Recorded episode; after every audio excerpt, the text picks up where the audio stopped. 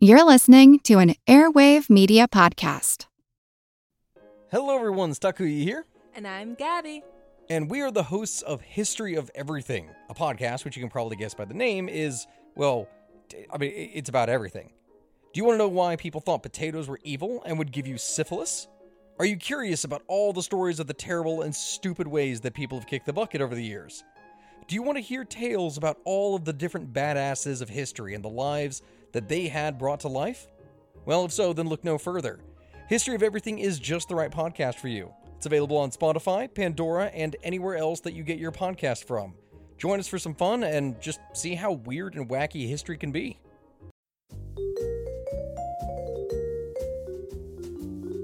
Do you love history but hate when it's stuffy and boring? Well, look no further and join me, Katie Charlwood, your friendly neighbourhood social scientist and reader of books, as I delve into unsolved historical mysteries, murders by gaslight, and of course, women who have been misrepresented through all time. On Who Did What Now, the history podcast that's not your history class. Listen wherever you get your podcasts. J.K. Rowling had it all wrong. Hogwarts was not in England, Hogwarts was in Japan.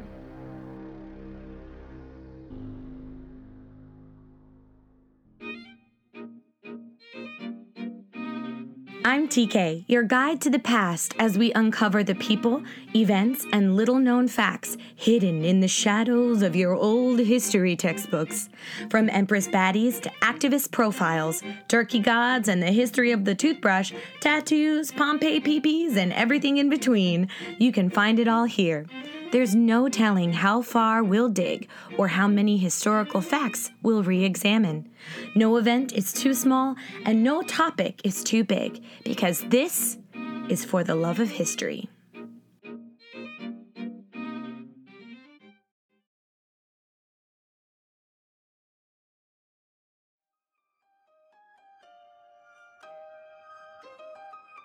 Hello, hello, hello, my friend. I'm TK, your tour guide to the past, and you are listening to For the Love of History podcast, where we talk about world history, women's history, and weird history. And I honestly don't think that I've been this excited for an episode before, and we've done some pretty freaking cool episodes. I have a deep, deep love for our topic today because it combines two of my most favorite things in the whole world witchy history and Japanese history. Because today we are talking about Japanese witchcraft and wizardry onmyodo.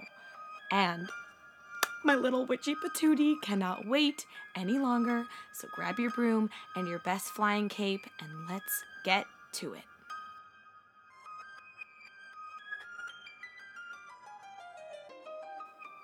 On the night of my 11th birthday, I slept with my window open in hopes that an owl would fly in and deliver my letter from Hogwarts. I was crushed in the morning when there was no owl, no letter in sight. I was positive the Dumbledore had it wrong. My owl was just late. So I slept with the window open for another night. And alas, it did not come.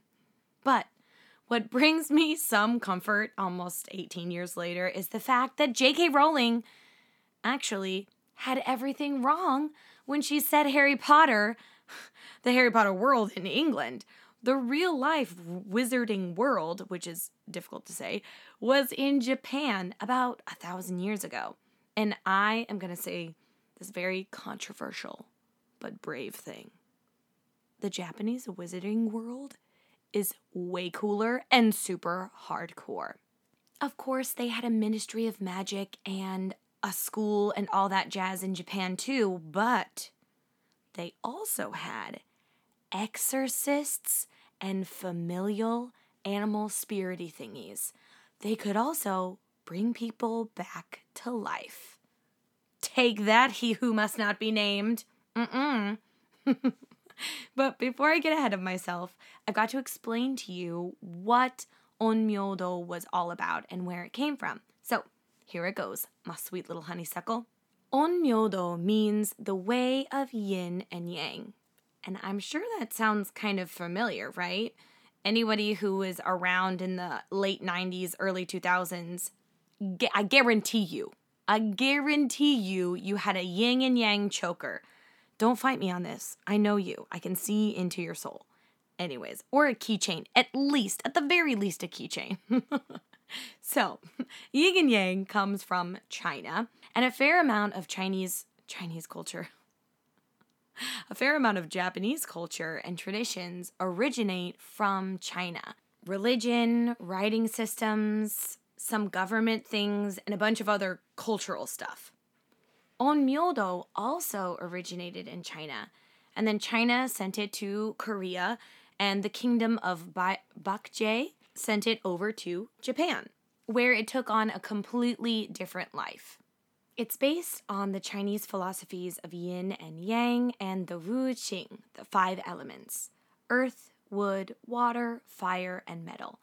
And these two philosophies have very distinct symbols that I'm sure that you've seen before. And P.S. and by the way, my husband Rin is totally creeped out by the two symbols that represent these ideas. I'll post them on Instagram, but I'll give you a little description. You know, the yin and yang the white and the black swirly thing with the opposite dots. And then the, the five elements is essentially a pentagram, but just with the elements around each point. when I was researching, Rin was like, What are you looking at? He was very much upset by it. I was in bed doing research. He was like, You have to leave. This is this is too much. Anyways, love you, hon. so these two philosophies were introduced to Japan in the 6th century and began mixing with previously established religions like Taoism, Buddhism, and Confucianism. But unlike these other religions, it had a much stronger focus on divination and defense against the dark arts, if you will, aka exorcism. The vast majority of onmyoji, which are the practitioners of onmyodo, what they did was perform cleansing spells, provide fortune telling services, and of course, exorcise them demons. At its core, onmyo-do is, it, is the art of divination.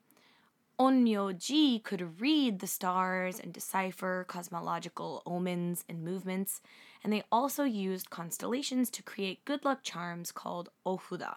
Ofuda are long strips of written text that sometimes contain star constellations if it is relevant to the good luck of that particular event, and other times it has sutras or chants. Ofuda are still a thing today, and you can get them for anything from good luck in marriage or a job interview or to hang one up to protect a classroom, which is actually really common here in my previous school, it was very traditional, and we had some ofuda in our classroom.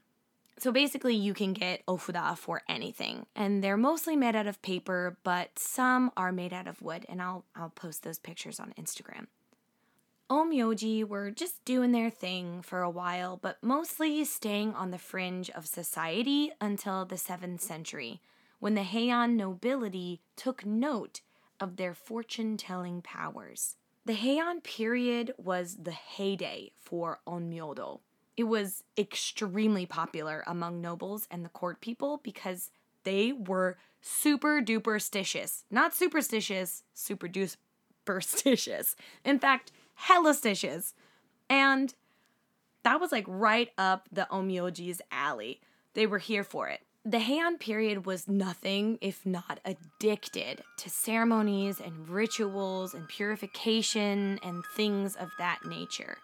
The Onmyoji soon found themselves as an irreplaceable member of court society, and the court wanted them to be close at all times, so they decided it was high time for Japan to get its very own Ministry of Magic.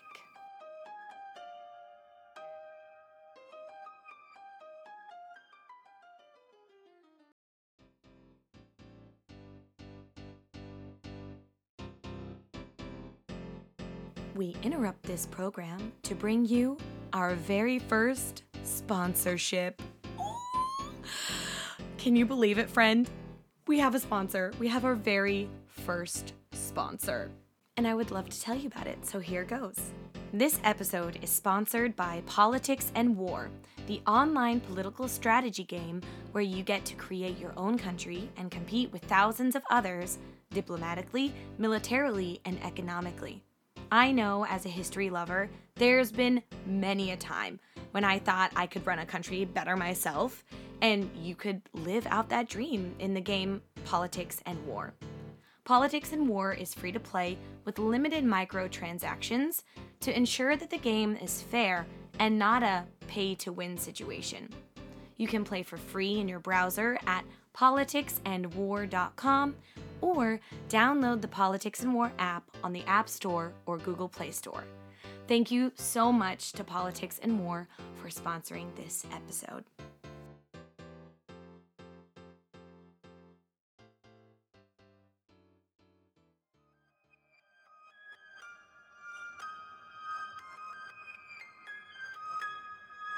Okay, okay. So it it wasn't really called the Ministry of Magic, but you know what I mean. It's basically what it was. The Ritsuryo system, as it was called, was put into law in the 7th and 8th centuries. The Onmyoji wizards became full-blown members of the Japanese government. The official title of the wizard bureau was the Bureau of Onmyo, or Onmyo-ryo, as it's called in Japanese. The Bureau of Onmyo was responsible for overseeing the divinations of the Onmyodo astro- astrological observations and the creation of calendars. They also had a few other branches within the Bureau for different things. They had the purification branch, the divination branch, the fortune telling branch, and essentially the Aurors branch, the people that went out and hunted evil spirits. And they also had the people who were in charge of the calendars and figuring out what time of day it was and ringing a bell every two hours. And I would be so pissed if I got stuck with a calendar job when hunting evil spirits was an option. So upset. But I'm sure there was somebody who liked ringing that bell every two hours. Not me, not my thing. Anyways, the Onmyo-ryo officials, which was the name given to Onmyoji when they became official bureau members, held a super high position in court. Decisions were not made or executed without the explicit go ahead from an Onmyo-ryo official. Things as simple as when is the best time to get it on to have a good baby, to things as big as when should we attack this enemy or raise taxes. Even the emperor himself used the services of Onmyoji and Onmyo-ryo, independent contractors basically, and then wizards that were a part of the bureau. That's that's the difference between Onmyo Onmyoji and Om Onmyo-ryo. so hard to say. One Onmyoji, who also happened to be an Onmyo-ryo, gained ridiculous fame during this time and is often considered the father of Onmyo-do. Abe no Seimei was his name, and this guy is a legend in and of himself and is often likened to Merlin. There are a few stories about where he's from, but the most prevalent one is that his mother was a kitsune or a fox spirit named Kuzunoha, who famously fell in love with her human husband after he had saved her from being captured. While his father was a priest who was fluent in the arts of Taoism and Buddhist exotericism, he was basically, you know, bound to be a very spiritual baby. It was a spiritual match made in heaven between his two parents. So it was great. Everything was coming up aces. he was really famous for being able to accurately predict the sex of children before they were born. Many Heian noble women would come to him in the hopes that he would give them news that a male heir was due to be born because that was really important. We cannot be having too many girls because girls have cooties or whatever He also often entertained the court women by finding objects that they hid all over the palace. He would meditate and focus his energy and be able to find them. But he also did more serious things, and he was a super talented geomancer, which. Uh, what is geomancy? That's a great question. Thank you for asking. I didn't know what it was before I, I researched this episode.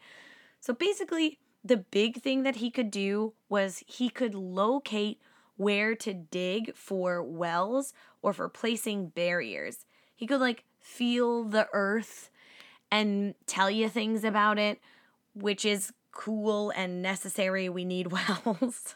and he was also in charge of creating wards to protect people and things and places. He's most well known for making ofuda, the charms that we were talking about earlier, that were blessed and then they were meant to keep demons at bay and do all of those other things that I mentioned previously. He was like the guy for ofuda.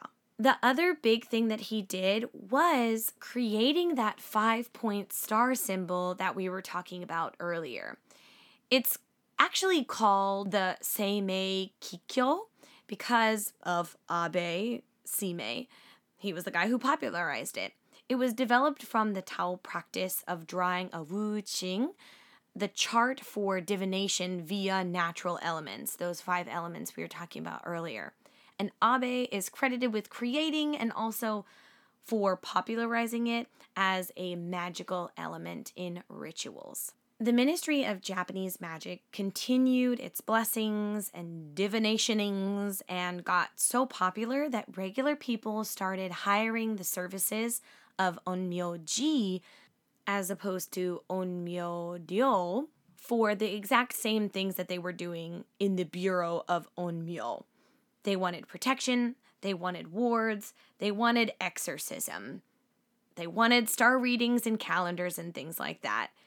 So the demand for onmyoji got super high, and a group of them decided to make a school like a real life Hogwarts, a real life school of witchcraft and wizardry, but actually just wizardry.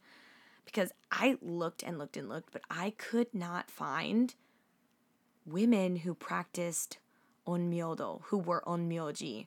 But I will keep searching, and if I find one, I will let you know. So, there at the school, baby wizards would learn divination, star reading, calendar writing, purification rituals, and making ofuda. And also how to fight demons, summon a familiar, and bring people back from the dead.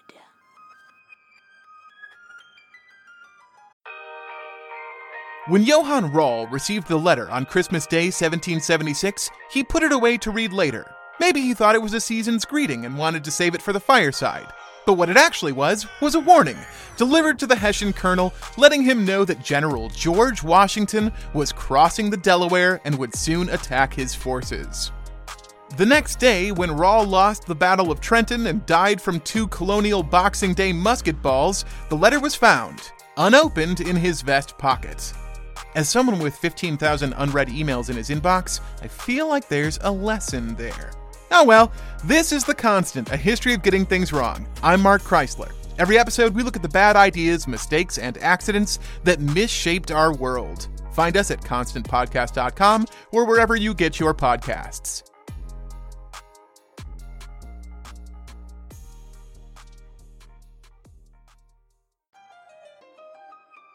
I wasn't really sure how I wanted to talk about this part, so I decided to give it its own section.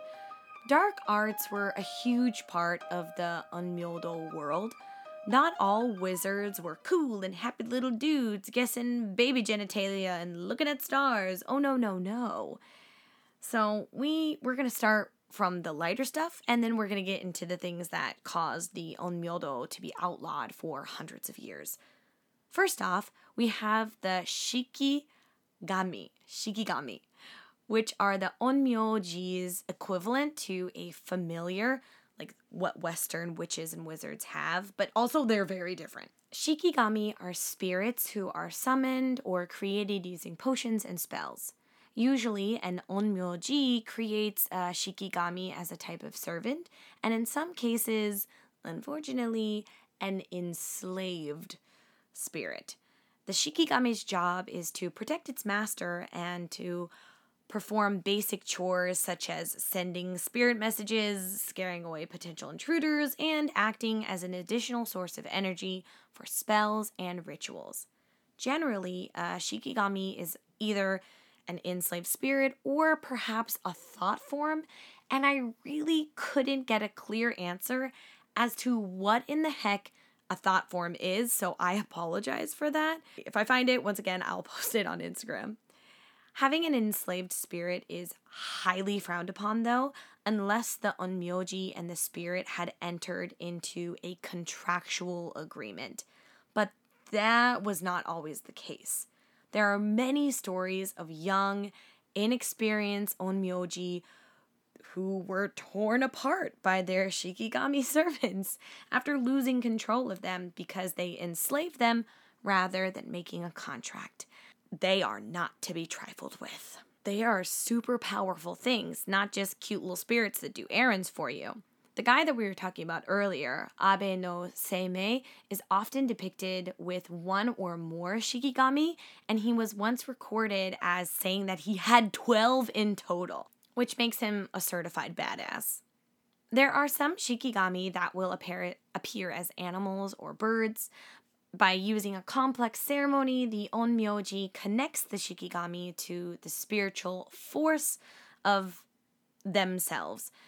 A spirit servant is bonded to you by your own energy. So, as strong as your energy is, that's how strong the shikigami is. And this this is the part that makes them so hardcore. Often, the shikigami only agree to serve an onmyoji if they are able to feed off of that onmyoji's energy in return. So, if you get yourself hooked up with a strong ass shikigami and you are not a strong ass onmyoji, you gon' you gon' get devoured. Yeah. It was not a good thing for untrained onmyoji. If you ever watched anime like Naruto or Demon Slayer or anything of that genre, you may have noticed that many characters use hand motions to summon power or to power themselves up. This practice actually comes from the onmyoji. In their special wizarding school, they would learn specific hand motions called mudras that were like kind of like sign language and they would use them to summon powers in a duel with a demon. The specific mudras were called the Kuji In or the Kuji Kiri. They were chakra energy boosters and they provided enhanced protective auras. In a magical battle, they were used to strengthen the wielder's offense and defense capability, both physically and spiritually.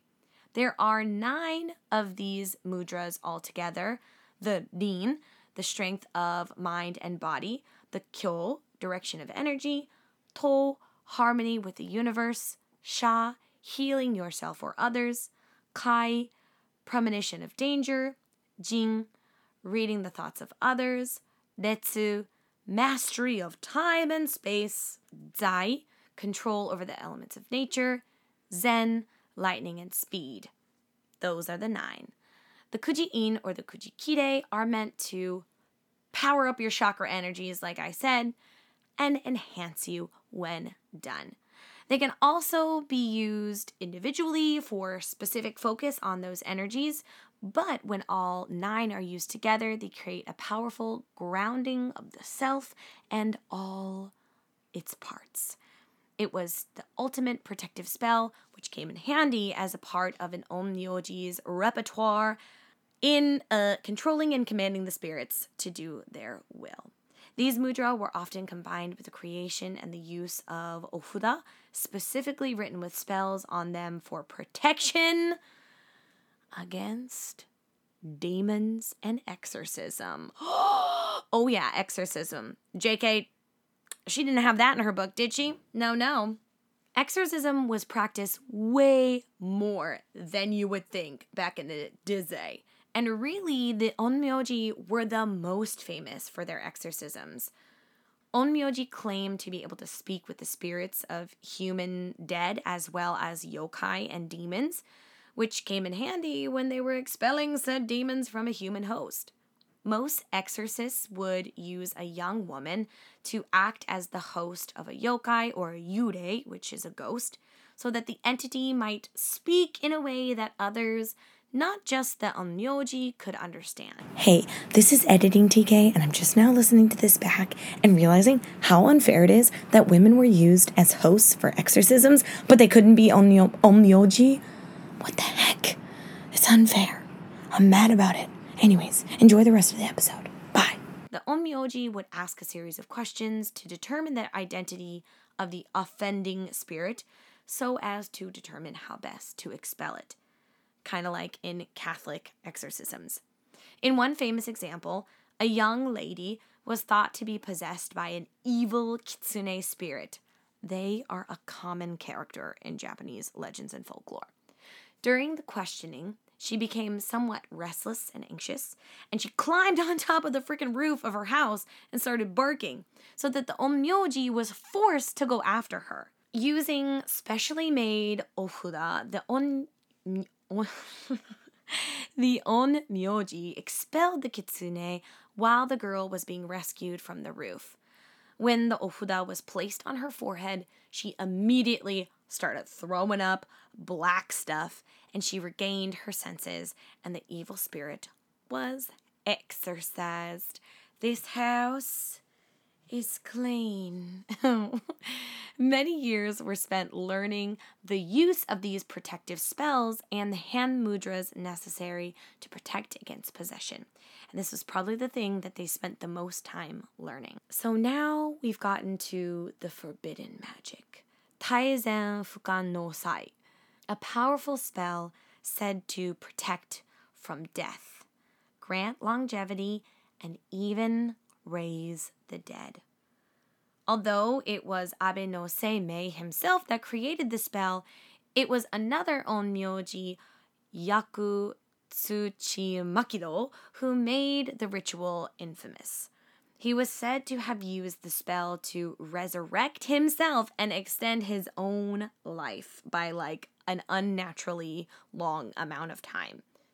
The spell is unique in that it doesn't really follow a specific formula. Instead, the onmyoji sits before his altar and says the names, invokes the names of all the major Jigoku kings, which is the hell kings, essentially inviting them to have dinner. The onmyoji would then present a scroll with what he was offering, as well as his expectations in return. Oftentimes, these offerings included human lives, like full on human sacrifice. And this is what would really get them in trouble. The downfall of the Onmyodo system is pretty complicated and quite long. But what it really came down to was too many fake Onmyoji and the Meiji Emperor thinking it was too weird and it didn't belong in the modern world because thinking that you could bring somebody back from the dead or be immortal was not the modern way to think. He thought that they were archaic fearmongers, and I will leave links to in the show notes to some more detailed material if you want to look into this further. And so the practice of onmyodo and other esoteric religions were simply banned the onmyoji were disowned by the court and stripped of their rank and wealth. They were no longer allowed to practice or be employed by anyone. The school shut down, and the Ministry of Magic was disbanded. The Dark Lord of Reality and Progress won out. But fear not, my friend, for in the year 2006, the ban was lifted and you may be able to find a link to certain magical sites if you check out the show notes after this episode. The wizarding world may not be dead. Well, my friend, that is all I have for you today. Thank you so much for joining me. I cannot, I honestly cannot tell you how much I appreciate you coming along this journey with me. I absolutely cannot believe we got our first sponsor, which is so cool. I'm so happy. It would not have happened without your lovely support. So, once again, once again, thank you. If you'd like to support the podcast in other ways, you could leave a five star review and rating, which helps so much. You could follow For the Love of History on Instagram. You could join Patreon, where we do lots of fun stuff. Or you could make a one time donation to the research and beverage fund. Help keep me caffeinated while I stay up late doing research. All the pictures from today's episode can be found on Instagram, and I would love to hear if you think the symbols from this episode are also kind of weird. Shout out, shout out that in the comments. Again, thank you for listening. Take care of yourself this week. Do something that makes you happy. Give yourself a big hug from me to you if hugging is your thing. If not, give yourself a high five from me to you. Drink your water. I will see you in the next week for our very special Halloween episode. Ooh. Okay, bye. Why is there a metronome right now? Oh, okay. What did it take to survive an ancient siege? Why was the cult of Dionysus behind so many slave revolts in ancient Rome? What's the tragic history and mythology behind Japan's most haunted ancient forest? We're Jen And Jenny. from Ancient History Fangirl. Join us to explore ancient history and mythology from a fun, sometimes tipsy perspective. Find us at ancienthistoryfangirl.com or wherever you get your podcasts.